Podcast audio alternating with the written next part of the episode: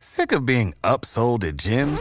My guy, you're currently a base member. For $90 more, I can upgrade you to our Shred membership. For $130 more, you'll be a Swole member. And for just $300 more, you'll reach Sweat Platinum. At Planet Fitness, you'll get energy without the upsell. Never pushy, always free fitness training and equipment for every workout. It's fitness that fits your budget.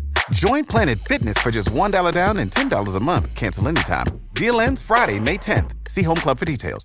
Prescription products require completion of an online medication consultation with an independent healthcare provider through the LifeMD platform and are only available if prescribed. Subscription required. Individual results may vary. Additional restrictions apply. Read all warnings before using GLP 1s. Side effects may include a risk of thyroid C cell tumors. Do not use GLP 1s if you or your family have a history of thyroid cancer. If you've struggled for years to lose weight and have given up hope, did you know you can now access GLP 1 prescription medications at trylifemd.com? We're now offering eligible patients online access to GLP 1s, the breakthrough prescription medication that can help you lose body fat and weight. Listen to what people are saying. It's fun to put on jeans that you couldn't get into six months ago. Every morning, I look forward to getting on the scale. For anybody who's struggling with their weight, it's a godsend.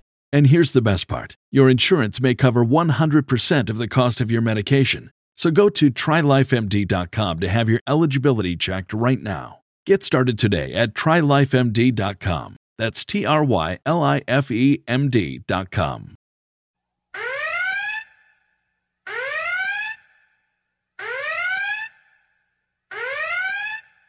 Attenzione! Questo podcast ha carattere di analisi e recensione di un'opera e a questo riguardo contiene inevitabili spoiler che potrebbero pregiudicare la godibilità dell'opera stessa. Ripetiamo. Questo podcast contiene inevitabili spoiler.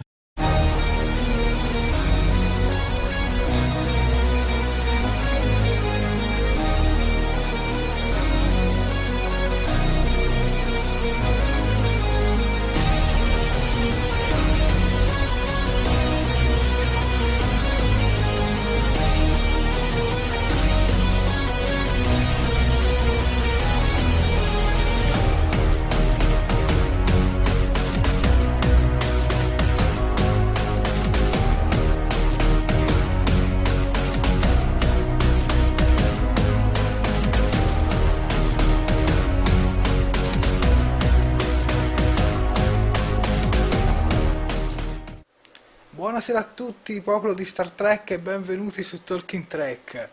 Io sono Jared di Star Trek Discovery Italia e sono in compagnia di Miles, curatore del blog tctrek.com e di Sofia, studentessa del DAMS che studia cinema, radio e televisione e in compagnia con noi c'è anche un ospite speciale, il signor Max. Ciao Max! Ciao a tutti, sono in collegamento telefonico da Vulcano questa sera. Max è un grandissimo esperto di Star Trek che ha lavorato in più riviste, insomma ha curato, un gran curatore di Star Trek e aiuta anche Miles in, in TC Trek, giusto Miles? È Sì, giusto, assolutamente, Max? un membro a tutti gli effetti della relazione. Questo- questa sera insomma recensiremo il nuovo episodio di Star Trek Discovery che si chiama New Eden, Bravissimi.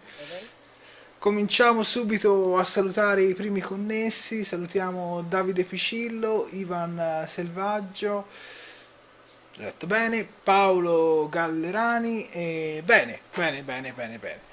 Direi di mandare subito le pagelle e poi commentare tutti insieme l'episodio. A dopo.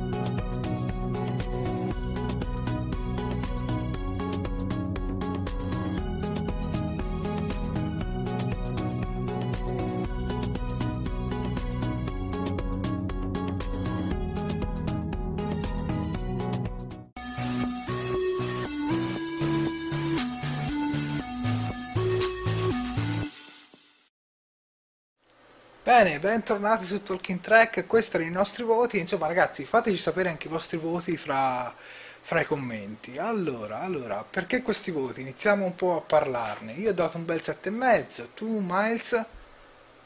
Io ho dato un 7 eh, perché comunque apprezzo questa svolta, questo piccolo ritorno al, al passato, benché sia comunque mh, insomma, un formato un po' diverso rispetto al, al solito diciamo che lo apprezzo rispetto agli episodi della prima stagione, quindi un buon inizio. Sofia? Io ho deciso di dare un 8 a questo episodio perché l'ho apprezzato, devo dire sì, l'ho apprezzato molto, eh, non quanto il, il, primo episodio che mi è piaciuto decisamente molto di più, però ti dico, ci, ci sono state un paio di cosine che mi hanno fatto innamorare, che me l'hanno fatto passare anche molto, molto velocemente, quindi bene. Max? Max? Niente, abbiamo... Eh, forse non ci sente. Veramente. Pronto? Mi sentite? Sì, ti sentiamo. Vai Max. Sì. Spiega un po' il tuo voto. Perfetto, perfetto. Dicevo, ho dato un 7 e quindi il mio voto è leggermente sceso rispetto al pilot della stagione eh, semplicemente per un motivo di apprezzamento della regia. La regia del primo episodio era molto cinematografica molto sofisticata, sofisticata. questa eh, ad opera di Jonathan Frakes è altrettanto bella ma molto più televisiva e, e quindi al confronto col precedente episodio sono sceso di un punto. Perfetto, io invece ho dato un 7,5 perché l'ho trovato un ottimo episodio di transizione che si è allontanato un po' dalla trama principale, anche se non troppo. E devo dire che l'ho apprezzato molto molto molto. Leggo un paio di commenti, saluto Alberto Romano, ciao Alberto, Davide Piscillo gli ha dato un bel 8,5 e dice il ritorno al classico è stato bellissimo, mi mancava tanto.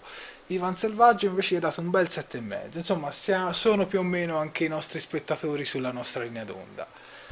Direi di cominciare subito a parlare un po' delle immagini, delle scene, quindi cominciamo subito dalla prima immagine con eh, Pike e i sette bagliori rossi.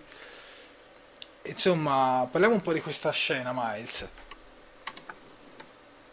Eh, la devo ancora vedere inquadrata eh, su, sul video. Se me la, se me la, se me la Aspetta, eh, vediamo. un attimo adesso. Praticamente quando Michael Burnham e Pike parlano nella nuova sala tattica o quel che Ah è. sì, con i, con i, disegni tridimensionali di sì, Spock sì, è arrivato sì, esattamente, esattamente. Allora cosa vuoi, un giudizio artistico sulle doti di Spock o sulla sala tattica di Pike? Ma un po' tutto in generale. Beh, allora, allora, parlando molto in generale, questa scena introduce finalmente il cuore della stagione 2, che sarà, come ha detto anche Alex Kurzman, eh, questo scontro tra scienza e fede, con eh, Ale, ehm, Michael Burnham che fa un po' la parte dello Spock della situazione, quello molto scettico, ateo, e Pike che invece sembra un po' più orientato verso eh, l'emotività e la spiritualità. Eh, altra cosa importante di questa scena è che vediamo uno dei nuovi set della stagione, che sarebbe la sala tattica, eh, di Pike, sì, che la eh, a, mh, mm, a, cui evidentemente lo stile di Lorca non piace tanto, che se n'è, se n'è andato. Infatti ci, sono, infatti ci, sono, le sedie, si può vedere da su. Sì, ci sono le sedie, credo ci sia forse anche un divano, una scrivania molto più comoda. Dovrebbe essere, credo, un redesign della vecchia sala tattica della George sull'ascenso. Credo che abbiano riutilizzato quel set lì.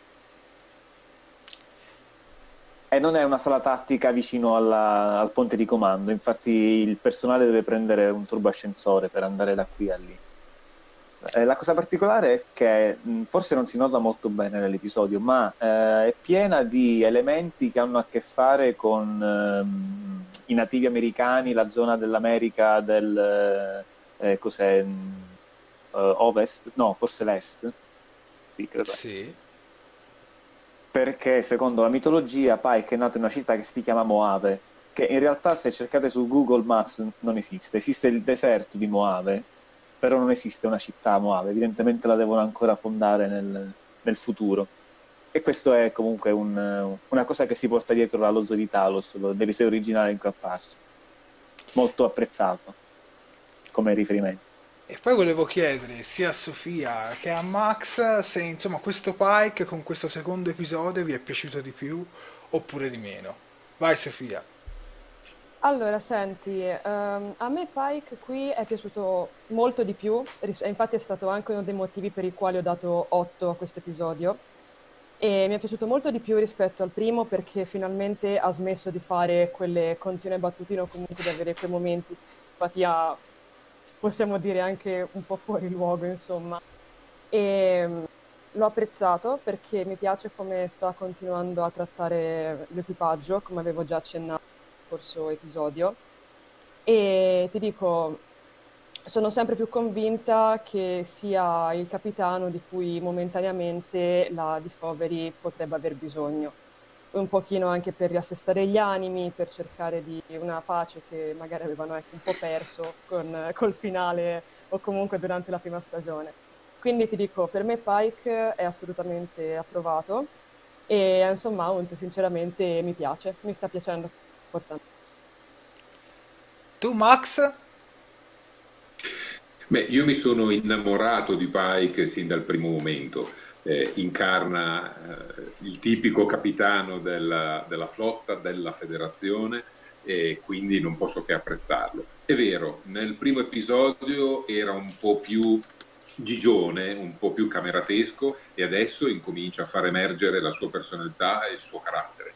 In ogni caso si capisce che sta lasciando piuttosto campo libero all'equipaggio in modo che si possa poi rinfrancare dopo il periodo Lorca. È ovvio che in un'ottica di regime militare della flotta un po' più di eh, rigidità ci potrebbe anche stare da parte di Pike. Sì, sì. Lo stesso Kirk era più rigido, se andiamo a vedere nella serie classica. Picard non ne parliamo, eh, però a me piace moltissimo e quindi non, non, vedo l'ora di vederlo in azione, anzi suggerirei quasi che se invece che una stagione ne facessimo due con Pike io sarei molto contento. Eh beh, chissà, chissà, penso di no per il canon, però... Allora, leggo un paio di commenti. Davide Picillo ci dice che la sala tattica è degna finalmente di essere chiamata sala tattica, mentre Marco Palma dice che a lui è sembrato che la sala tattica fosse vicino alla plancia. Anzi, ora, visto che parliamo anche di Pike, viene segnalato la prima direttiva però con un nome diverso. Spieghiamo un po' questa cosa, Massimiliano. Beh, l'Ordine Generale 1 è il nome con cui è nata la prima direttiva. Eh, diciamo poi che prima direttiva è diventato il nome confidenziale che noi eh, abbiamo imparato a conoscere nelle serie successive a, a Enterprise, perché in realtà viene citata per la prima volta durante Enterprise la, l'ordine generale 1 in fase embrionale. La prima direttiva, si sa, è ciò che eh, sancisce la non interferenza nelle civiltà precurvatura ed è anche forse la direttiva che nella storia di Star Trek è stata più infranta in assoluto, prima da Kirk e, e poi anche da altri capitani, ovviamente. Sembrerebbe che in questa fase storica di Star Trek infrangere la prima direttiva sia un po' uno sport comune a tutti e evidentemente piace fare così ed è bello che ci sia questo sentimento, questo, eh, questo modo di fare perché ricorda molto la serie classica e a me piace la serie classica, quindi io sono, faccio parte dello, aspetta, come l'avevamo definito dietro le quinte, lo zoccolo morbido di Star Trek. Eh, sì. Guarda, più che altro, uh, più che infrangere la prima direttiva, noto che c'è un'interpretazione un po' diversa da quella a cui eravamo abituati noi. Nel senso sì. che in epoca Picard si è sempre detto che la prima direttiva impone di non interferire con le altre civiltà, con quelli che non conoscono la federazione, i mondi extraterrestri, punto. Mentre in Discovery c'è quest'altra interpretazione, che si può interferire, basta che non ti fai scoprire. Cioè, se non ti fai vedere, se non fai capire che c'è stato un intervento esterno, puoi anche, cioè, puoi anche intervenire. Perché, per esempio, è quello che ha fatto la Giorgiù con Saru nello short track, eh, la stella più splendente. E lo stesso Saru, in questo episodio, mm, fa una cosa eh, che forse, cioè, in altri episodi di Star Trek probabilmente ci sarebbe stato un minimo di dibattito su questa cosa Però quando Saru decide giustamente di intervenire e salvare il pianeta dall'estinzione totale, nonostante il capitano Pike prima di scendere sul pianeta avesse detto chiaramente si applica la prima direttiva, eh, Saru interviene come? Cioè, ovviamente nessuno di noi sarebbe rimasto a guardare mentre una pioggia di asteroidi cadeva sul pianeta, però anche quella è una, un'interferenza bella grossa sullo sviluppo naturale della, di quella società. Non so se Max è d'accordo con me su questo. Sicuramente Davide Ficillo sì, perché dice concordo con te Max. Max, allora cosa ne pensi? Niente, sa che Max va un po' e viene. Sì, eh, vabbè, da Vulcano c'è un po' di interferita. Va bene, direi di continuare ad andare avanti. Allora, c'è stato di nuovo il salto con il motore a spore. Eh, Insomma, sì, è. Ah, è tornato Max, è tornato Max. no. Di, di Max, di Max, di, ti sentiamo. Niente. Continuiamo con l'argomento del motore a spore. Allora, dopo tanto tempo c'è stato di nuovo eh, ma, allora, assolutamente non apprezzo il trucco del motore a spore. Mm. E poi ti sentiamo per monosillabe, cioè. Va bene, continuiamo Vabbè, noi. continuiamo noi. Vai Miles, poi, poi Sofia, vai Miles. Volevi sa- conoscere la mia opinione sul, sul ritorno? No, ma parliamo un po' di questa scena qua in generale e poi di anche okay. la tua opinione. Uh, forse non mi aspettavo che avrebbero riesumato il motore a spore così presto, devo essere sincero. Anche perché eh, insomma mm, è un pochettino forzato, nel senso che eh, se Pike non avesse avuto a disposizione, guarda caso, la Discovery per portare avanti questa missione, come avrebbe fatto a, a infilarsi nel quadrante beta a 50.000 anni luce di distanza?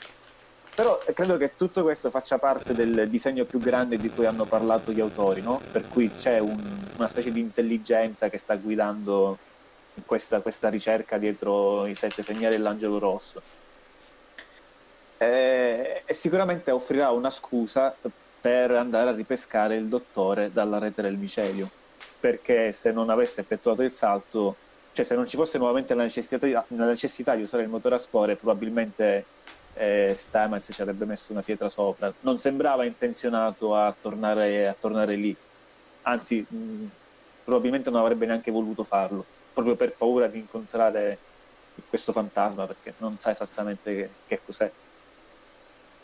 Sofia? Ma guarda, senti, io concordo con Miles, infatti, allora mettiamola così. Um, io a questo episodio, come ti ho detto prima, gli ho dato 8 e ci sono state due cose che mi hanno fatto abbassare di mezzo voto, appunto, da 8,5 a 8. E una di queste due cose è stato appunto il discorso del motore a spore, perché anch'io uh, l'ho trovato un, un escamotage tirato fuori effettivamente troppo presto e mm, diciamo che se nel primo episodio avevo particolarmente apprezzato anche tutta l'elaborazione del lutto che Stamets stava avendo nei confronti de, del suo compagno, qui questa cosa, quando lui decide di eh, utilizzare di nuovo il motore a spore, mi è sembrata un pochettino messa da parte o un pochettino tirata via. Ti dico, mh, mm, non, ora, non è che secondo me il motore a spore non va più utilizzato, per carità, però ti dico mh, mm, non così presto. Però appunto, ora mh, mm, chiaramente, ovviamente parlando in linguaggio tecnico, registicamente parlando, la scena è bella, chiaramente, come tutte le volte che saltano con il motore a spori rimango sempre un sacco meravigliata. Già la prima volta avevo la mascella che mi arrivava in terra, perché come sempre è bellissima, è coordinata benissimo e soprattutto io adoro come hanno realizzato l'interno del motore a spore, quindi con tutto questo azzurro che lo circonda, che fa anche in un certo senso contrasto con la divisa scura di, di Stamets. Quindi apprezzo ogni cosa, ma non il ritorno appunto così precoce del motore a spore. Quindi questo è. No, personalmente io invece vi dirò, l'ho apprezzato molto più qui che nella prima stagione. Almeno qui aveva un senso sfruttare la Discovery rispetto a qualunque altra nave, perché dovevi raggiungere questi bagliori rossi, questi segnali rossi a distanza ed effettivamente l'unica nave che poteva farlo era proprio la Discovery. Mentre nella Beh, prima stagione l'ho trovato molto molto più forzato, vi dico la verità. Max, sei di nuovo con noi? Proviamo a recuperarlo dopo, magari durante una rubrica. Davide Ficillo ci dice: Io mi farei la domanda perché gli angeli hanno scelto la Discovery Non so se mi e non che l'Enterprise. Sì, ti sentiamo. Scusa, leggo la domanda di Davide. Io mi farei la domanda perché gli angeli hanno scelto la Discovery e non l'Enterprise. Perché la Discovery è la, è la nave di questa serie. Ecco. E poi ricordiamoci che l'Enterprise è messa male. eh, Anche Eh, questo. infatti, infatti. Ma eh, Miles, Max ci sei? No, evidentemente va e viene. Questi collegamenti da vulcano sono un Eh, po' così. Allora io direi di continuare ad andare avanti. Allora, il prossimo argomento è la vetrata che vediamo sul pianeta che si chiama Terra Li- Terra Terra Lithium. Terra Lisium. Terra Lithium. Sì. Vai Miles. Eh, anche qui vuoi una considerazione artistica Come stile? come prima. Insomma, raccontiamo un po' questa scena dello riunificare, fra, fra l'altro, tutte le religioni, come è avvenuto questo trasferimento di queste persone sul pianeta, tutte queste cose qua. Sì, diciamo che questa vetrata è la rappresentazione plastica di un tipo di scrittura che gli autori ci hanno abituato un poco, eh, non voglio dire superficiale perché non lo è, però mh, molto mainstream, cioè pensata per un pubblico, come dire, che non si pone poi tante domande, che ha bisogno di avere una spiegazione pronta, abbastanza semplice da digerire in fretta. Sì, che poi è il Perché discorso che fa anche Pike. Sì, perché appunto, dice- come giustamente dice Pike, da un punto di vista storico, le vetrate delle raffigurazioni artistiche servivano per spiegare la storia a chi non sapeva leggere. Ora, io immagino che i coloni del XXI secolo o del XXI secolo sapessero leggere, però ecco, è una cosa fatta in realtà ad uso e consumo dello spettatore.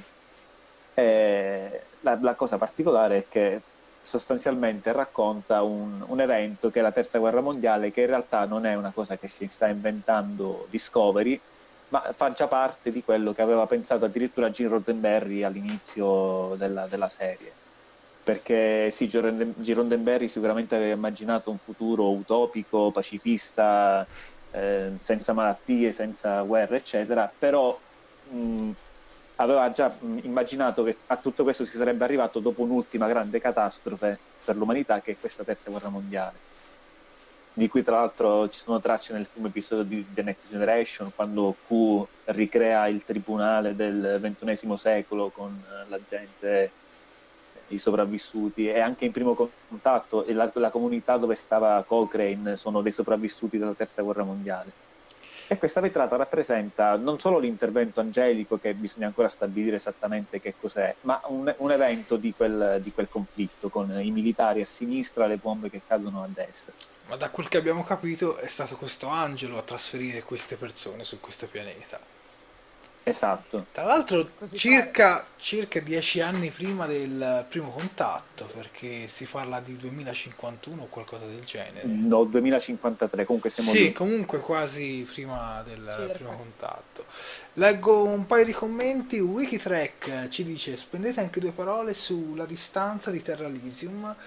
Prende- prendendo per buoni i dati di Star Charts, si tratta di un pianeta all'interno e oltre la barriera galattica. Se non ricordo male, si trova nel quadrante beta, Esatto. Sì. che fra l'altro dove c'è anche i Romulani. eh. Insomma, quello Sì, è il quadrante. quadrante... Allora, praticamente la Terra è a metà tra il quadrante alfa e il quadrante beta. La gran parte del quadrante beta è occupata dall'impero Klingon e dall'impero Romulano. E il pianeta si trova lì. Tra l'altro, dando questo dato, che non, non mi ricordo adesso quanto preciso sia, credo 53.000 anni luce o, o giù di lì, eh, Pike dice che eh, per, per arrivare lì con la curvatura occorrerebbero 150 anni.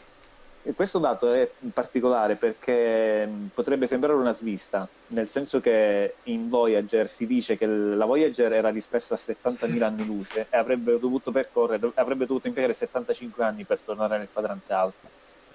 Quindi, mh, siccome serie, questa serie si svolge nel XXIII secolo, evidentemente il motore a curvatura di quest'epoca non No, è no. ancora così sofisticato, veloce come quello del XXIV secolo. Quindi Sì, mi sembra che arrivavano a curvatura 6, 7 massimo.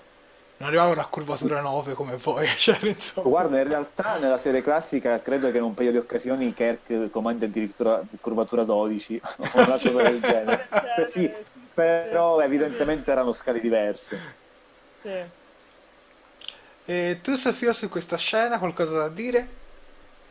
Ma eh, senti, se posso essere molto terra a terra, a me il design della vetrata non è piaciuto per niente. Cioè, sarò sincera, ma non, non mi è piaciuto assolutamente. Mi è piaciuto il significato che c'è stato dietro, mi è piaciuta questa cosa, appunto, come dice Miles, del vedere i, gli schieramenti, i soldati, le bombe, tutto quanto, l'unificazione delle religioni. L'ho trovata molto interessante come trovata, per carità.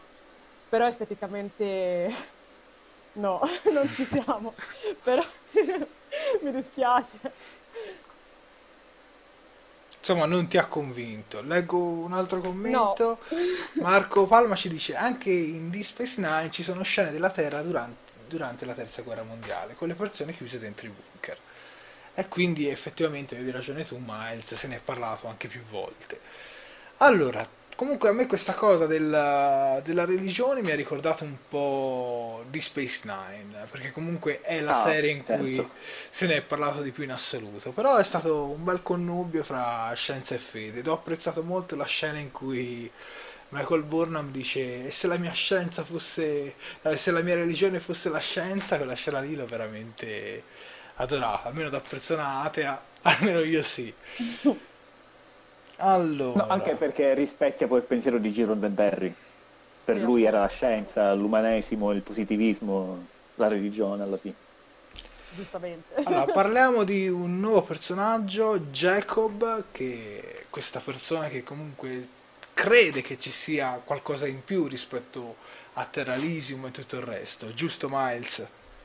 Sì, Jacob che tra l'altro è un nome biblico, quindi già da questo sì. si, si parte. Eh, ricorda un po', non so, avete presente la dottoressa del, del quarto film di Star Trek che, sì. che, vorrebbe andare con Kirk nel futuro perché ha capito che lui è del futuro, no? Ricorda un po' quel tipo di personaggio lì. Sì, sì, sì, sì. Sì, assolutamente. Bisognerebbe capire se questo Jacob ha fatto un affare a dare un cimelio storico vecchio di, di 200 anni come il metro del militare in cambio di una batteria. Però. Allora, Tony ci dice che... Allora, Davide ci dice sì che erano scale diverse e Tony ci dice che prima si chiamava Warp, infatti quella di Kierk penso sia la velocità Warp, e invece in TNG poi si è cominciato a parlare di curvatura, ma forse ricordo male, sì. male io, perché mi ricordo Beh, anche in Enterprise... Il italiano è mm. e di ridoppiaggio. No, perché se non ricordo male, ma potrei sbagliarmi, anche in Enterprise si parlava di velocità a curvatura, però, ripeto, non ho visto la serie recentemente, quindi potrei sbagliarmi. Allora, comunque a questo personaggio devo dire che non mi è rimasto così antipatico, e eh. devo dire che sì. Perché avrebbero dovuto sembrare antipatico. Come la stella, scusa, cosa ti ha fatto? Allora, adesso parliamo del personaggio col nome impronunciabile, infatti mi dovete aiutare.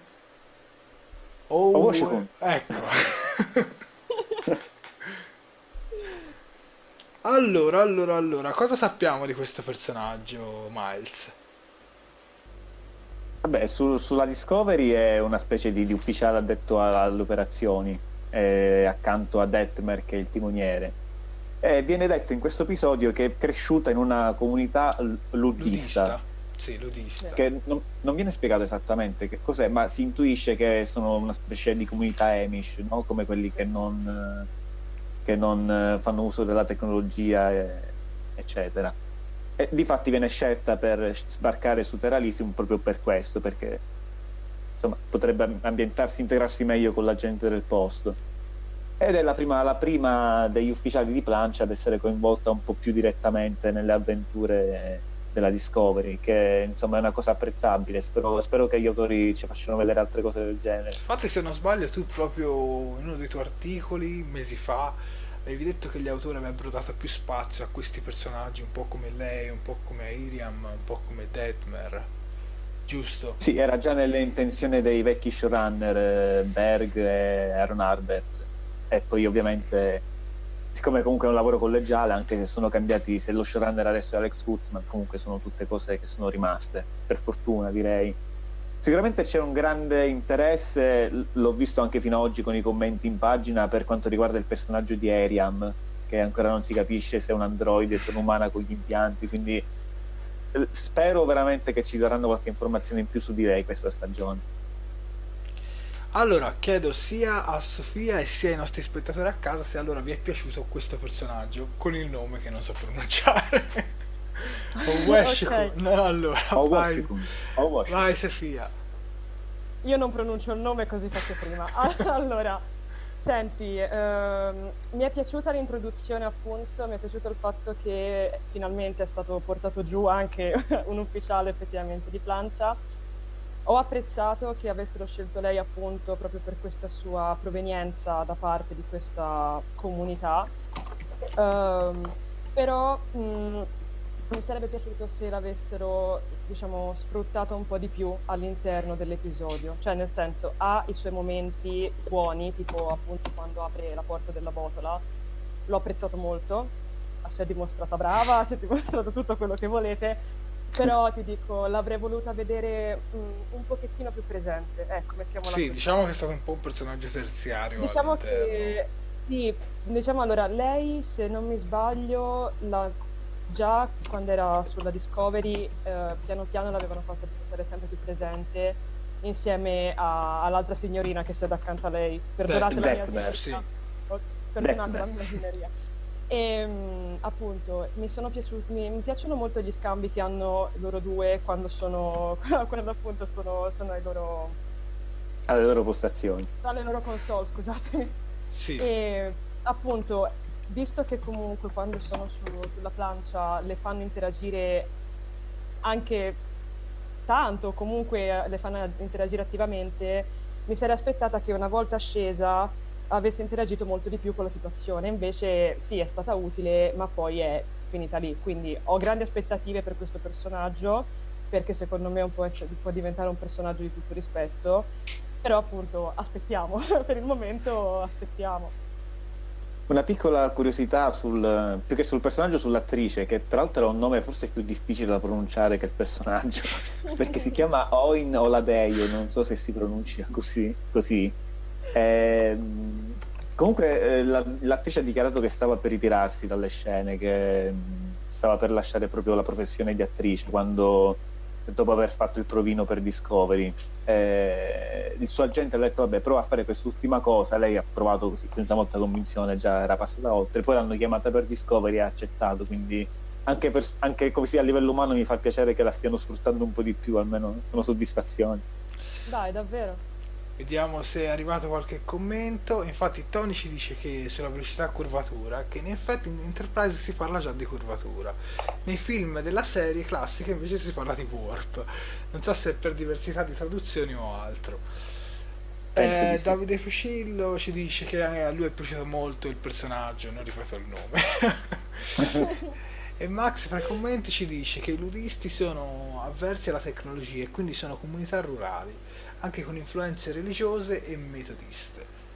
Tutto questo sì, sono... Ah, ok, ok, ok. Allora, sono direi un po' di... come i Baku dell'insurrezione. Allora, direi di mandare un quiz track e vediamo se riusciamo a recuperare Max. Intanto voi tra i commenti scrivete la risposta esatta. A dopo.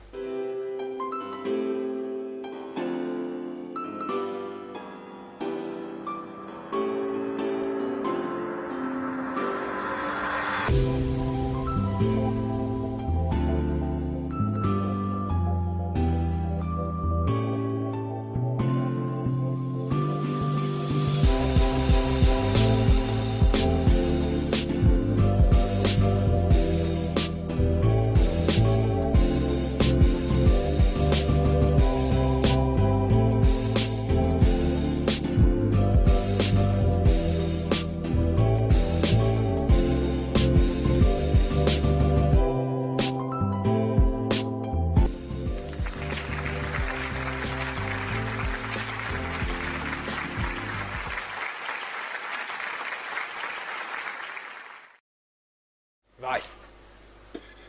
la risposta esatta era la C, ovvero 16. Sono 16 gli episodi che finora Jonathan Frakes ha diretto in tutta la saga di Star Trek. 8 in The Next Generation, 3 in Deep Space Nine, 3 in Voyager e finora in Discovery 2, ma presto ce ne sarà un altro che anche il nono episodio di, della seconda stagione sarà diretto da lui. Ovviamente ha eh, al suo attivo anche due film, perché possiamo dire che sia il regista interno alla saga più, forse più prolifico in assoluto. Sì, sì, sì, assolutamente. Anche Fuller aveva scritto un sacco di episodi, almeno nell'epoca di Space Nine Voyager, credo ne abbia scritto almeno una decina. Beh, qui si parla di regia in ogni caso. sì, sì, ah già, effettivamente quella era anche sceneggiatura. sì, sì, esattamente. Allora Max, visto che ti abbiamo in collegamento, cosa ne pensi di oh, Washington? Beh, mi fa abbastanza sorridere o oh, lì, questo nome è stranissimo, ma più che altro mi fa sorridere che in rete sia stata ribattezzata MacGyver solo perché un ferretto si è riuscito ad aprire eh, la botola della loro prigione. Effettivamente in passato eravamo abituati alla scelta del personale di sbarco sulla base di competenze tecniche, sulla base di eh, specializzazioni. Qui in questo caso solo perché fa parte di una comunità luddista è stata tirata dentro e l'abbiamo vista sul campo. Per carità va benissimo, tutto questo rientra nel, nello schema di far vedere di più in azione il personale di plancia, che è una, eh, dilemma classico di Star Trek, ovvero è sempre il personale di plancia che si muove e che va in giro eh, un po' ingenua perché se ti salta, se ti viene ucciso uno del personale di plancia perdi uno dei membri più importanti. E, e, in questa squadra di sbarco invece non c'era la cosiddetta maglietta rossa o per Discovery la maglietta blu e non è morto nessuno, il che sembra alquanto strano. Ecco. Infatti li hanno vestiti in abiti Al civili. contrario, possiamo dire che in due episodi, due volte, due volte, due episodi e due volte, due volte Pike rischia la vita. Sì, ah, già. Sì, È vero, è vero, è vero. Quando si butta sul comunicatore, per esempio, quando si butta sul comunicatore per salvare il bambino, la bambina, non ricordo bene. Sul phaser? Era un phaser. Sì, phaser sì, phaser, sì, phaser, phaser, phaser. Avete ragione, sì. il comunicatore che esplode no, ancora non Sì, sì, no, ma infatti Max, Max, ha ragione, temevo di vederlo in infermeria nella scena dopo col volto sfigurato, però ancora un po' prestino per quello.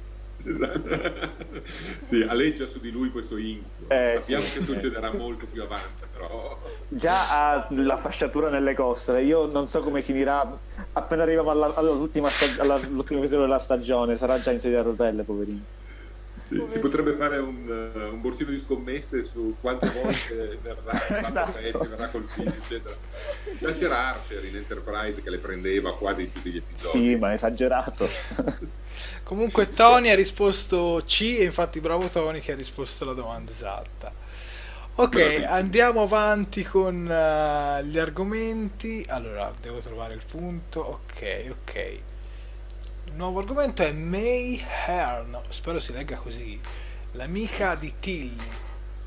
Mm-hmm. Vai Max, che adesso che ci sei, do tutta la parola. ne approfittiamo.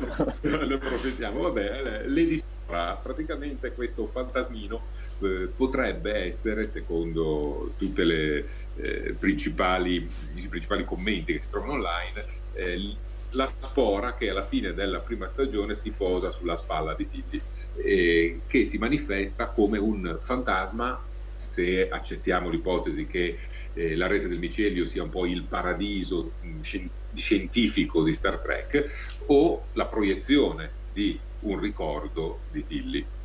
Molti temono che in realtà con lo stesso stratagemma presto vedremo eh, anche Calver, che sì. potrebbe in realtà essere il primo personaggio fantasma, il primo personaggio interprete regular fantasma di una serie di Star Trek. Mi fa ridere Ovviamente, questo termine, mi fa un po' sorridere questo termine fantasma. Comunque, Beh, effettivamente, è... scusami se ti interrompo, vai, all'inizio vai, episodio Stamez parla proprio di questo a Tilly. Dice che lui nelle sue visioni riesce a vedere ogni tanto Calber, insomma, quindi... Sì. Comunque online sì, ci sono sì. veramente un'esagerazione di teorie Qualcuno dice che potrebbe sì. essere un Q, qualcuno dice che potrebbe essere una manifestazione dell'angelo rosso, insomma ci sono veramente tante tante tante teorie. No, altri sostengono che abbia a che fare col, col frammento di asteroide, per esempio. Sì, sì. Io dico che secondo me Tilly beve troppi caffè e quindi il quello, quello è certo. E voi tra il pubblico, insomma, diteci anche la vostra su che cosa potrebbe, su chi potrebbe essere questo personaggio.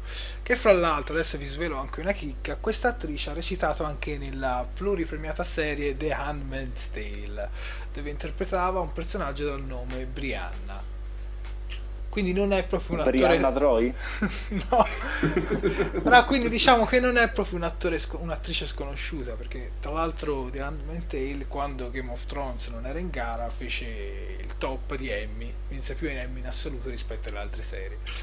Quindi insomma finalmente hanno pescato anche qualche attore un po' più conosciuto. Vedo nei commenti un, un'interpretazione di Davide Picillo molto interessante. Vai Leggila. Davide Piccolo dice: L'amica di Tilly è una larva del tardigrado che è dentro di lei. Paura. La famosa spora fluorescente. Eh beh, potrebbe, perché no? Eh, perché dobbiamo smentire una cosa?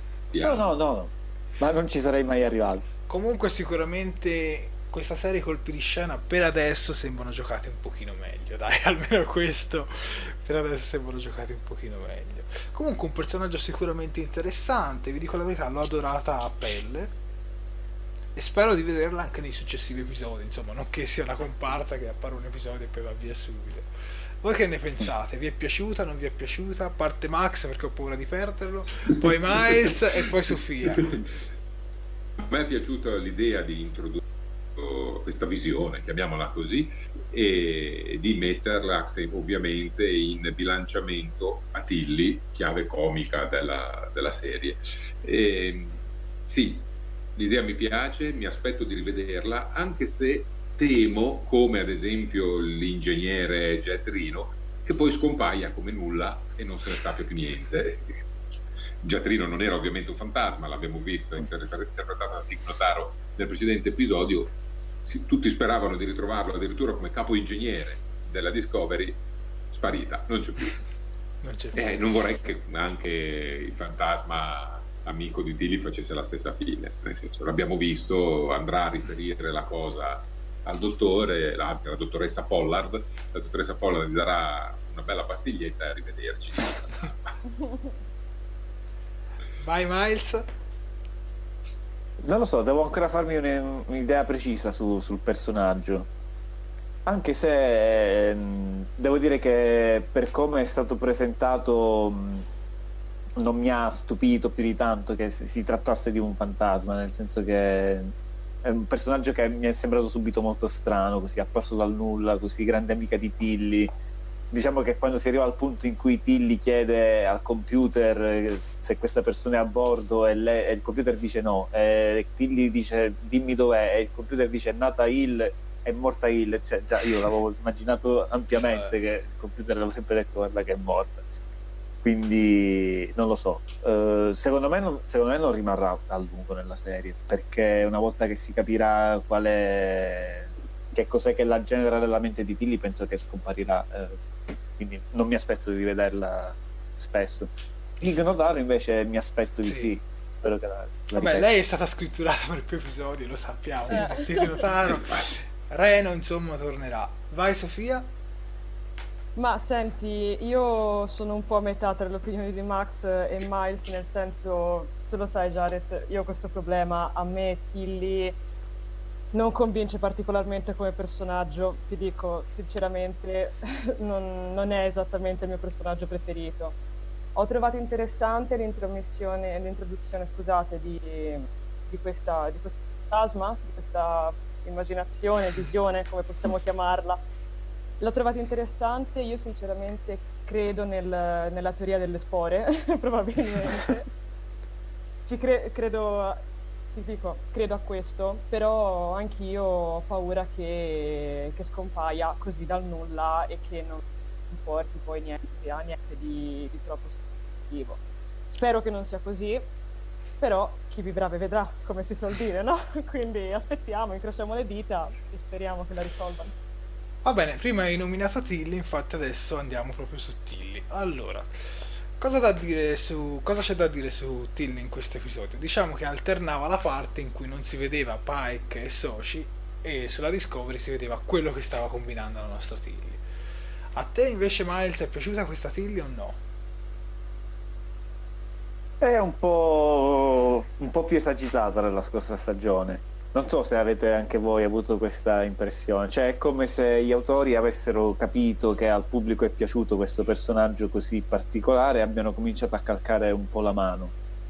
Eh, diciamo, salva la situazione il fatto che non è semplicemente un, un guardiamarina giovane eh, rompiscatole come poteva esserlo Wesley Crusher, ma almeno c'è dietro una storia, c'è in qualche modo è giustificata ad avere questo, questo carattere, questo atteggiamento così, specialmente adesso che ha pure le visioni.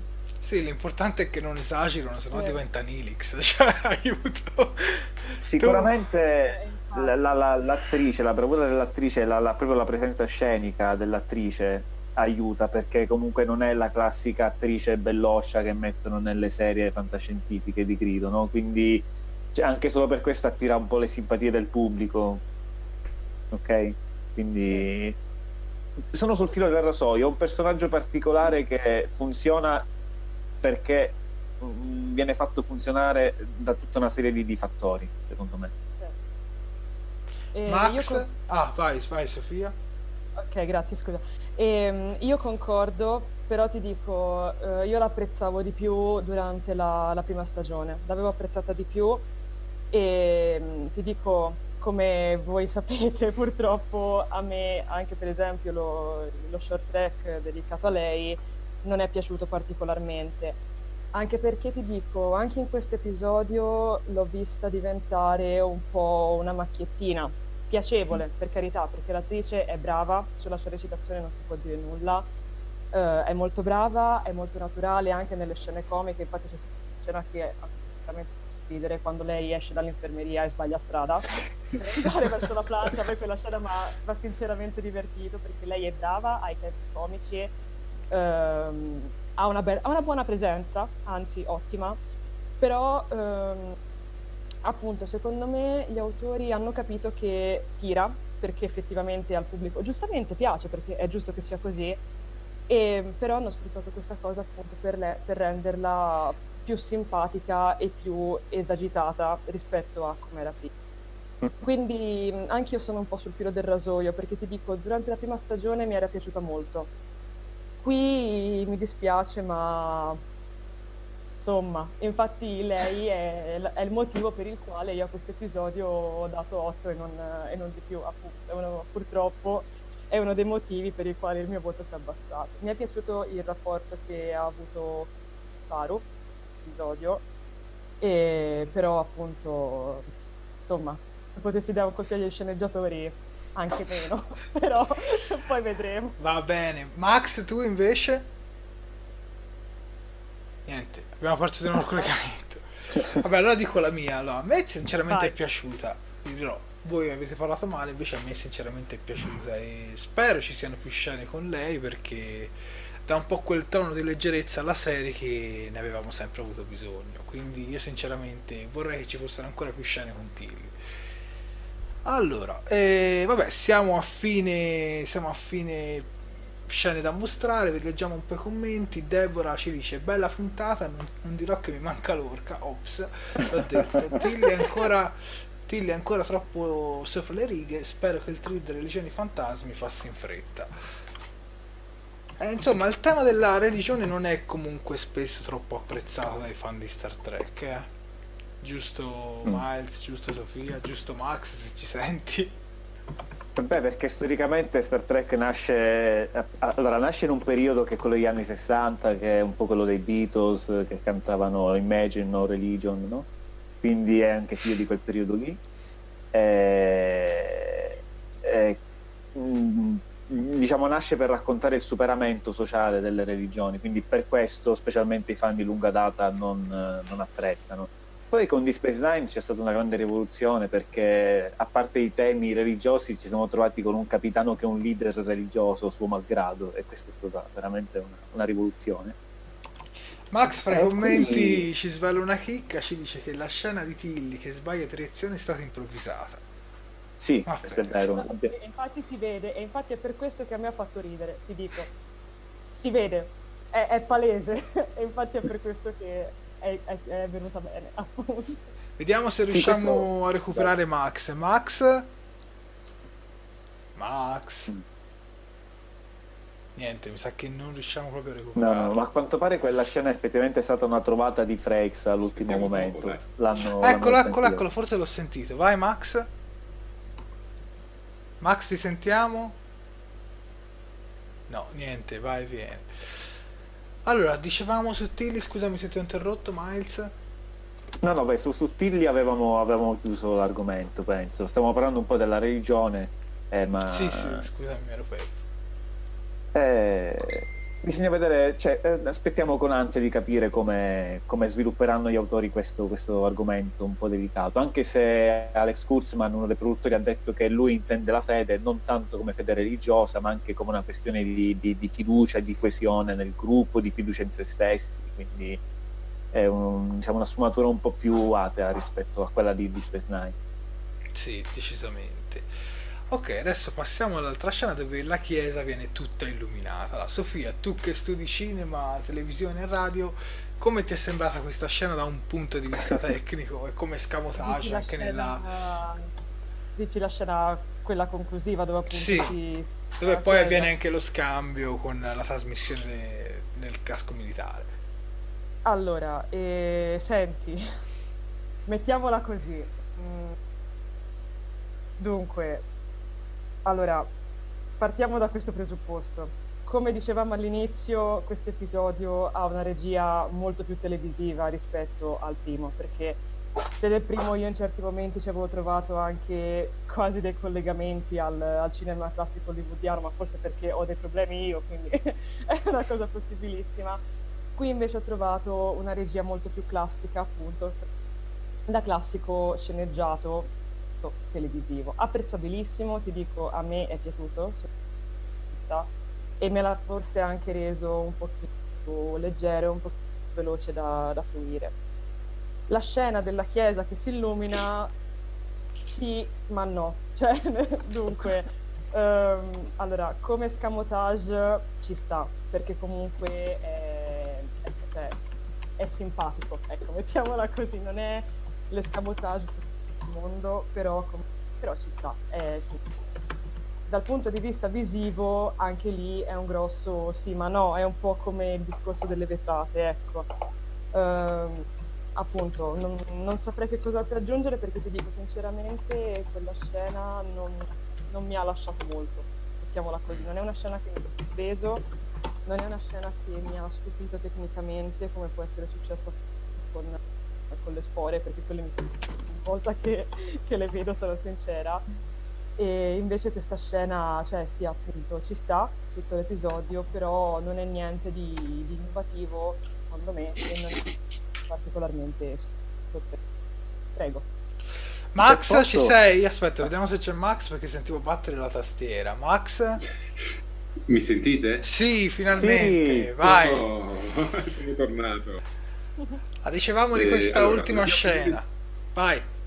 La scena della, della chiesa, la scena Sì. la luce, altamente simbolica, la luce dentro una chiesa evoca ovviamente significati religiosi, un pochino sopra le righe secondo me, eh, in termini proprio di scrittura eh, televisiva e di significato. Ecco, Bastava anche un solo lampione e forse era più elegante. Concordo, concordo assolutamente con Max, infatti è questo, ha ragione, ha puramente ragione, bravo Max. Sì, aggiungo che il simbolismo, eh, il simbolismo è, è ancora più potente se pensate che la chiesa viene illuminata con la batteria di Pike, quindi con, eh, col potere della scienza alla fine. Quindi è, è- una, è una scena secondo me volutamente molto enfatizzata. per Sì, ma poi motivo. accende una speranza, una chiesa che si illumina così. Sì, cioè- ma non è una speranza religiosa, Sì, capisci? sì, no, no. Cioè, devi- C'è questa sfumatura. Sì, accende una vero. speranza, però ti dico, anche lì non, è sembrato troppo pomposo, via. Non è, non, è una, non è, una, scelta registica che io approvo, ecco, mettiamola così. La penso come Sofia. Va bene, c'è rimasta l'ultima scena che è la trasmissione nel casco militare, soprattutto perché la vede soltanto Pike. Vai Max. Ma la vede soltanto Pike perché è lui che ha preso eh, questo casco scambiandolo con la batteria. Sono eh, sicuro che nei prossimi episodi lo farà vedere anche ad altri. Eh, era solo per chiudere l'episodio, ecco qui, chiudere l'episodio eh, dando un significato al gesto che aveva fatto. Secondo te non Di nasconde qualcosa guardando questa scena in privato? No, no, no. Diciamo che era necessario che Pike vedesse l'angelo rosso. L'ha visto Spock ed è sparito, l'ha visto Barnum e si è anche poi confidata alla fine dell'episodio. Sì. Ora ci voleva la conferma, doveva, il cerchio doveva chiudersi, Pike doveva vederlo. Ecco, e questo è stato. Tra l'altro, sempre tornando alle teorie fantasiose dei fan, c'è chi sostiene che l'alta sacerdotessa di Terralisium, vestita così di rosso, potrebbe essere lei stessa una manifestazione dell'angelo rosso. Sempre teorie fantasiose, chi lo sa. Ma mi ricordo Comunque concordo con Max, non credo che stia nascondendo qualcosa, penso che lo farà vedere anche agli altri. Sì, no, sì. perché il fatto che se lo guardasse un po' così nascosto e rannicchiato da sole è un po' come quando ti vuoi nascondere mentre ti stai guardando i porno. È che tu, tu hai la sindrome di Lorca ancora. e, quindi, vedi... e quindi il dubbio un po' ti nasce, capito? Ma vediamo anche se qualcuno tra i commenti, infatti anche Davide Picillo dice secondo me nasconde qualcosa. Eh, chissà, chissà, perché mi sembra un po' troppo perfettino questo, questo Pike, per questo io ho qualche dubbio, però dopo l'orca chiunque avrebbe un dubbio, quindi insomma esatto. è anche lecito. Infatti, infatti noi siamo molto plasmati da quello che abbiamo vissuto con l'orca, come tra l'altro anche i poveri membri della Discovery sono molto plasmati. Comunque, eh, no, scusami se ti interrompo, mi è venuto un pensiero in questo momento. Eh, in effetti, ma noi siamo, quando è che Pike ha scoperto che Spock si trova internato nella, nella, nell'ospedale psichiatrico. Perché a questo punto mi viene un po' il sospetto ma quando Burnham gli ha chiesto di andare sull'Enterprise per andarlo a incontrare lui ha detto non so dove è in licenza lui già lo sapeva che in realtà era nell'ospedale sì. psichiatrico sì. oppure, sì, oppure l'ha omesso e gliel'ha detto dopo. Oppure ce l'ha infilato lui. L'ha omesso è vero? L'ha omesso e poi si giustifica dicendo che eh, aveva richiesto senza Spock quindi... quindi sì comunque forse in effetti qualcosina che non dice c'è sì. No, quello è ovvio, Beh, però. È un capitano, ha i suoi eh, certo, beh. Esatto, concordo, io concordo con Max in questo momento assolutamente. Va bene, adesso mandiamo in onda il, lo spot del prossimo episodio, sottotitolato in italiano grazie al nostro Miles, curatore del blog TC Track, e poi lo commentiamo dopo insieme. Seven signals appeared across the galaxy. with it perhaps any chance of a relationship with my brother Spock. That ship is Vulcan. My ship is Ceres. Spock is connected to them. What did he see in them that I can't? You are the Federation's puppet. That failure to understand feels like a failure to reach him at a time when he might need me most. I'm sorry for what I did. I will find him.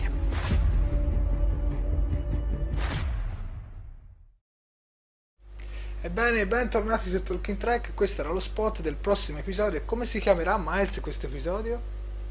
Point of Light. Punto, punto luminoso. Di, punto di luce, punto luminoso. E insomma, parliamo un po' di questo, di questo spot. Vai Max, se ci sei ancora. Beh, eh, annuncia il ritorno dei...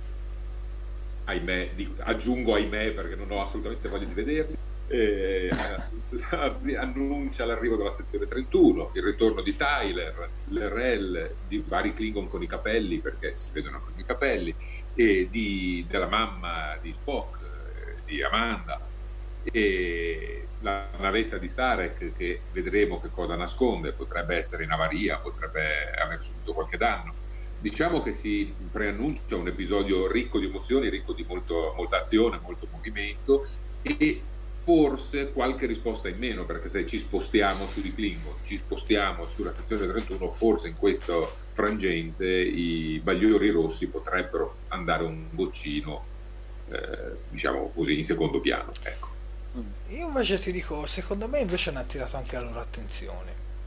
Cioè, io sono di questa idea che insomma questi bagliori rossi magari hanno attirato sia l'attenzione dei Klingon e sia della sezione 31 perché effettivamente la sezione 31 indaga su queste cose un po' come dire un po' pericolose un po' strane. Quindi boh io la vedo così. Tu Miles e rispondete anche voi pubblica a casa. Prima Miles poi Sofia vai No, vabbè, sicuramente la storia del, dei, delle esplosioni dei bagliori rossi mh, sarà, sarà, sviluppata, però ecco, non mi aspetto un'altra missione di sbarco, un'altra missione esplorativa. Cioè, vedremo probabilmente, come dici tu, come sta andando la storia parte, dal punto di vista della sezione 31 e dei Klingon. Però ecco, penso che rimarremo fermi come Discovery in questo momento. Tu Sofia? E poi non è... Ah, scusa, vai. No, no, no, e poi dicevo, mh, non necessariamente la navetta di Sarek potrebbe essere in avaria, probabilmente è, è, Amanda che sta cercando di raggiungere Burnham per parlargli di Spock, per esempio. Cioè potrebbe essere proprio un incontro sì, voluto. Che secondo me potrebbe essere Amanda. Vai Sofia? Sì, potrei, lo penso anch'io sinceramente, anche perché ora non mi ricordo se era in questo episodio qui oppure nell'episodio precedente, ma Michael parlava di, a un certo punto accenna a, a Pike una cosa come è eh, dal modo in cui ci siamo lasciati, riferendosi a Spock. In questo episodio. E sinceramente è una cosa che a me incuriosisce molto perché sono molto molto curiosa di vedere effettivamente cosa è successo perché effettivamente non lo sa ancora nessuno. E abbiamo visto per buona parte sia della prima anzi abbiamo visto per la prima stagione il rapporto di um, Michael nei confronti di Sarek. E l'abbiamo visto poco il rapporto nei confronti di Amanda anche sembra che sia più umano ovviamente riguardo quello di Sarek. Però io sarei molto curiosa di approfondirlo di più quindi effettivamente se nel prossimo episodio ci fosse un bel, sì, un bel confronto un bel, un bel ritrovo tra appunto tra Michael e Amanda ne sarebbe e sarei molto curiosa di sentire cosa avrebbero da dirsi sull'altro. E per quanto riguarda appunto lo svolgersi dell'episodio, sono d'accordo con, sia con Max che con Miles per il fatto appunto che rivedremo un sacco di nostre vecchie conoscenze, come appunto i Klingon, e vedremo anche una cosa che per voi chiaramente è una vecchia conoscenza, per me invece è una cosa nuova, sempre grazie alla mia asineria dell'argomento, ovvero la sezione 31 e anche lì sono molto molto curiosa di vedere cosa, cosa avrà da raccontare e appunto sono d'accordo con Miles nel fatto che non mi aspetto un altro episodio di sbarco su... e tra l'altro eh, almeno dal trailer poi dovremo vedere se il trailer sarà fedele episodio ho notato delle tinte un pochino più darcheggianti per quanto riguarda il prossimo episodio diciamo sì. che se il primo e il secondo erano un pochino più colorati, forse anche dato dalle divise di Pike e compagnia nel primo episodio e dato anche dal pratico le chiese di, di questo episodio. eh, nel prossimo invece credo che si ritorni, così pare, un pochino di più al lato oscuro, mettiamola così. E anche su questo sono veramente molto, molto curiosa. E in più se ci saranno battaglie, sarà pieno di piani sequenza, aspetto solo quelli. ah, quindi secondo te Sofia la sezione 31 e 6 Klingon non c'entrano niente con i bagliori rossi? Per te. Ma allora, senti, ti posso rispondere a metà perché appunto io la sezione 31 non la conosco, la conosco grazie a quello che mi avete accennato voi molto gentilmente, ma purtroppo io non nulla penso sul discorso sezione 31 preferisco stendere un materasso, ecco appunto, preferisco stendere un materasso pietoso. E per quanto riguarda invece i Klingon, sinceramente non lo so. Allora, mettiamola così. Sarebbe interessante sia se c'entrassero qualcosa che se non c'entrassero nulla. Perché comunque appunto potremmo rivedere un'altra volta... Quindi... Lorel? Lerel, che bella. Quindi aspettiamo. Ma non so se i fan sono molto contenti di rivederli, sinceramente. Beh, Sofia è una fan ed è contenta, quindi leggo un paio di commenti. Mattia ci dice si prospetta molto interessante la prossima puntata. Se posso fare un piccolo, una piccola nota a margine rispetto a quello che ha detto Sofia, quando lei diceva chissà cosa, cosa si riferiva a Michael quando diceva non ci parliamo da molto tempo con Spock. Ecco, ehm, allora noi diamo per scontato che Michael e Spock non si trattino più da, da quando erano bambini. Però in realtà eh, Michael dice n- non, non quantifica questo tempo, dice No. non, non parliamo da anni. Sì. E infatti, Ora, infatti, in uno dei infatti. primi romanzi di Discovery, anzi credo proprio fosse il primo che è uscito, che si chiamava Desperate Hour, in realtà eh, si ambientava un anno prima del- dell'episodio pilota di Discovery, quindi un anno prima della battaglia alle stelle binarie. In questo romanzo in realtà Michael e Spock si sono incontrati. Eh, piccolo spoiler alert per chi non ha letto il romanzo e intende leggerlo. Aspetta, aspetta Eh, che lo mando, aspetta che lo mando. Vabbè, spoiler letterario. Che cavolo. L'hai Vai, mandato? vai. Ok. Al- alla fine, del- verso la fine del romanzo, per tutta una serie di cose che non vi sto qui a dire, eh, Spock e Michael sono costretti a fare una fusione mentale. E in questa mo- scena molto bella del romanzo, praticamente noi vediamo Michael che racconta la storia dal punto di vista di Spock e Spock che vive la storia dal punto di vista di Michael, cioè vi vedono le rispettive esperienze di vita l'uno con gli occhi degli altri. Quindi c'è un momento di questa storia in cui riescono a capirsi e, e- e si rendono conto che hanno sofferto entrambi più o meno per le stesse cose e, e più o meno per colpa di Sarek, perché poi il problema è sempre Sarek che ha preteso dai suoi figli sempre un po' l'impossibile.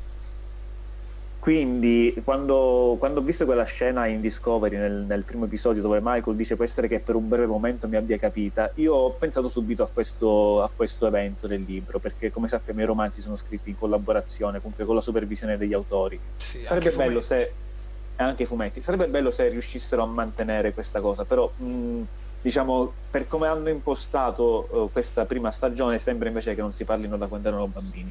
Seconda Vedremo. stagione. Sì, Seconda sì. stagione. Vedremo.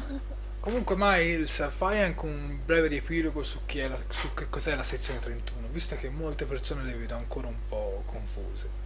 Oppure Beh, Max, oppure Max, oppure Max se ci sei ancora. Lo Max? recuperiamo da Vulcano. Pronto? Max, eh. Centralina di Vulcano? Niente, vai Miles. A parte che saresti più titolato tu che hai pure lo spillino, sei sempre vestito di nero.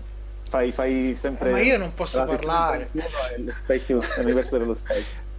No, vabbè, allora la sezione 31 è un- un'organizzazione segreta della flotta stellare, o almeno era segreta proprio agli inizi, ai tempi di Star Trek Enterprise. Era segreta quando poi si è rivista nel XXIV secolo, ai tempi di Deep Space Nine, dove in realtà è stata introdotta, però ovviamente Enterprise è cronologicamente ambientata prima. Invece ai tempi di Discovery, più o meno nel XXIII, cioè no, più o meno nel XXIII secolo, a quanto pare non è un- un- un'organizzazione segreta, è una specie di, di, mh, servizio segreto della flotta stellare assolutamente lecito. Anche se pare di capire che faccia delle cose senza dire tutto alla flotta stellare di quello che fa. Eh, diciamo, per chi vuole approfondire, deve assolutamente recuperare gli episodi di Deep Space Nine, perché là eh, si capisce assolutamente che cos'è veramente la, la sezione 31. Che cos'è adesso in realtà non lo sappiamo neanche noi, perché ripeto, gli autori di Discovery hanno deciso di, di interpretarla in un altro modo, quindi anche per chi è un fan di lunga data come me, come te, come Max, eh, sarà una scoperta capire esattamente come funziona nel XXIII secolo la, la- la sezione 31. E sarà interessante specialmente perché si, si preannuncia uno spin-off sulla sezione 31 che a questo punto faccio un pronostico, probabilmente si concluderà con la sezione 31 che viene messa al bando e torna a essere un'organizzazione clandestina per poi metterla in continuity con Deep Space Nine. Devo dire che sei stato molto molto molto professionale. Bravo, bravo Grazie. Miles. su questi argomenti in una maniera inaudita, quindi bravo. Grazie.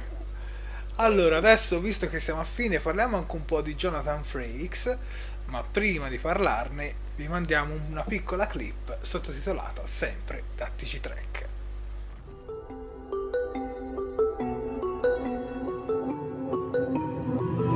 First of all, Jonathan Frakes is an excellent director. I loved, loved, loved working with him last year. He was one of my favorite directors I've ever worked with. He knows exactly what he's doing at every point. He knows what his shot is.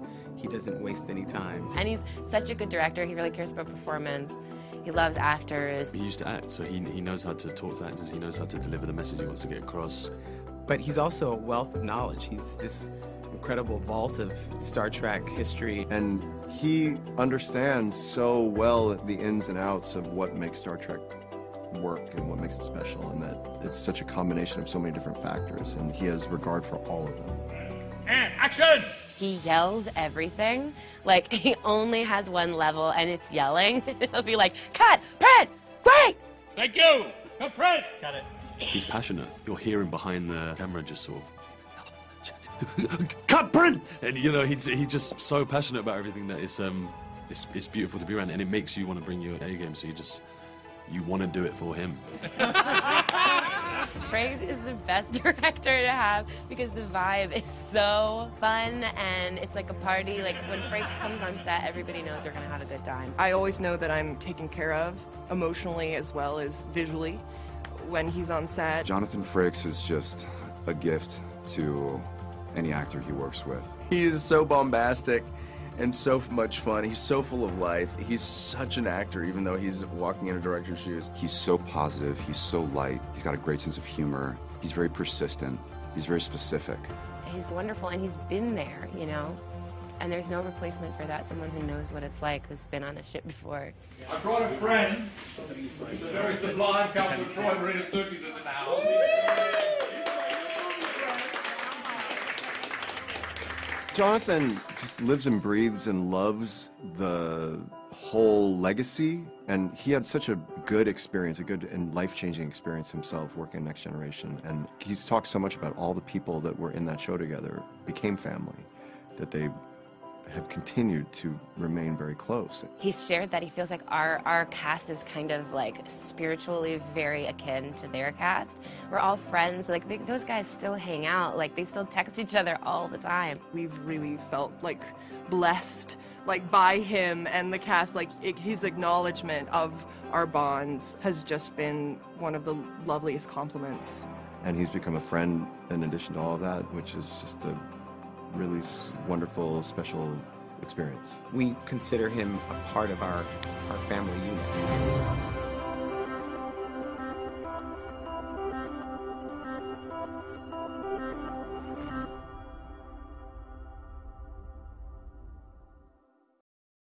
Vai. Ok, quindi abbiamo visto che tutti sono pazzi per Jonathan Frakes, più, più entusiasti di così non potrebbero essere. Dalla faccia di Jonathan Frakes direi che anche lui è un uomo soddisfatto di quello che fa. Ehm, come ha detto Max all'inizio della trasmissione, lo troveremo anche come regista dell'episodio numero 9, dove proprio grazie a questo- questa clip possiamo supporre che ci sarà Spock, perché Ethan Peck parla come se avesse già recitato con lui. Quindi, Quindi- probabilmente nel nono episodio Spock ci sarà. Sì, quindi probabilmente nel nono episodio Spock ci sarà. E, e poi cosa dire? Mm, Ha fatto un bel complimento Frakes a tutta la produzione di Discovery. Ha fatto un bel complimento dicendo che secondo lui eh, Alex Kurtzman è una persona fidata, Star Trek è in buone mani, addirittura ha detto, sempre tornando al tema del paradiso, della fede, della scienza, dice Giorneberry non credeva al paradiso, ma se ci, se ci avesse creduto e fosse lassù e guardasse giù, sicuramente sarebbe felice di vedere che Star Trek è in buone mani. E, boh, direi che, insomma, detto da uno come lui che ha recitato, ha recitato di Star Trek, ha diretto Star Trek per tanti anni, proprio negli anni d'oro di Star Trek con The Next Generation, boh, direi che possiamo, possiamo stare tranquilli. Un'altra cosa interessante che ha detto è che eh, lui sa qualche cosa sulla nuova serie con Picard, ovvero lui sa che Picard non sarà più un capitano e questo boh, l'aveva già più o meno accennato lo stesso Patrick Stewart a Las Vegas l'estate scorsa, ma adesso arriva questa conferma, per cui lui dice addirittura che non sarà più nella flotta stellare. Non sappiamo perché, se si è ritirato per Però questi aspetta, però specifichiamo che sarà comunque Picard, perché sul web Sì, sì, sì, no, certo, tante Picard, persone assolutamente. pensava che interpreterà un altro personaggio, sarà comunque Picard. Picard, Quindi non sarà lui. nemmeno Locutus, mi dispiace perché No, no, no. Semplicemente non avrà più il grado militare di capitano e a quanto, a quanto dice Frex non sarà proprio più nella flotta stellare, quindi non ammiraglio, ambasciatore. Boh. Bisogna capire se si è ritirato, se è stato fatto fuori per qualche motivo, non lo so. Oppure nella Che- sezione cosa che- 31. Ma può essere. Cosa che comunque io trovo interessante perché insomma bello vedere un nuovo capitolo del personaggio piuttosto che sempre la solita insomma come capitano l'abbiamo visto per tanti anni quindi Sì, va bene sicuramente sarà da un punto di vista totalmente diverso e questo mi incuriosisce incuriosisce. E insomma, fa anche piacere sapere che a quanto riferisce Frakes, che ha, che ha pranzato, ha cenato con Stewart eh, un paio di settimane fa, dice che l'ha trovato felice come un bambino per questo nuovo progetto visto che lo sta anche scrivendo insieme agli autori, quindi boh, io da, da, fan mi sento abbastanza tranquillo, non so voi. Sì, sì, sì, siamo in buone mani. Secondo me per adesso, viste le premesse, siamo in buone mani. Speriamo che insomma le rispettino con tutte le altre serie. Eh, rimanendo così, in chiusura, proprio velocissimamente, in tema sì. Picard, è di poco fa un'intervista a James McAvoy che ha interpretato un giovane professor Xavier nei film degli X-Men che il professor Xavier è interpretato da Patrick Stewart. E già una volta aveva detto che, così scherzando, magari voleva essere chiamato per un cameo nella nuova serie di Picard per interpretare un giovane Picard. È tornato sull'argomento con un'intervista a MTV, però insomma ha scherzato ancora, ma ha detto che non è stato contattato e comunque non si aspetta di essere contattato per questa cosa. Però insomma James McAvoy sarebbe veramente tanta tanta tanta roba, cioè un cast sì. stellare. Davvero. Va bene ragazzi, se per questa diretta è tutto, io vi saluto e vi ringrazio per la vostra compagnia, caro Miles, cara Sofia, caro Max e cari tutti i nostri spettatori che ci hanno seguito, veramente siete la nostra forza. E con questo saluto io direi insomma di salutarci, quindi siate intrepidi, siate audaci, siate coraggiosi. Allarme spoiler alert, ci vediamo la prossima settimana, anzi no, questo venerdì. Ciao! Ciao a tutti. Ciao.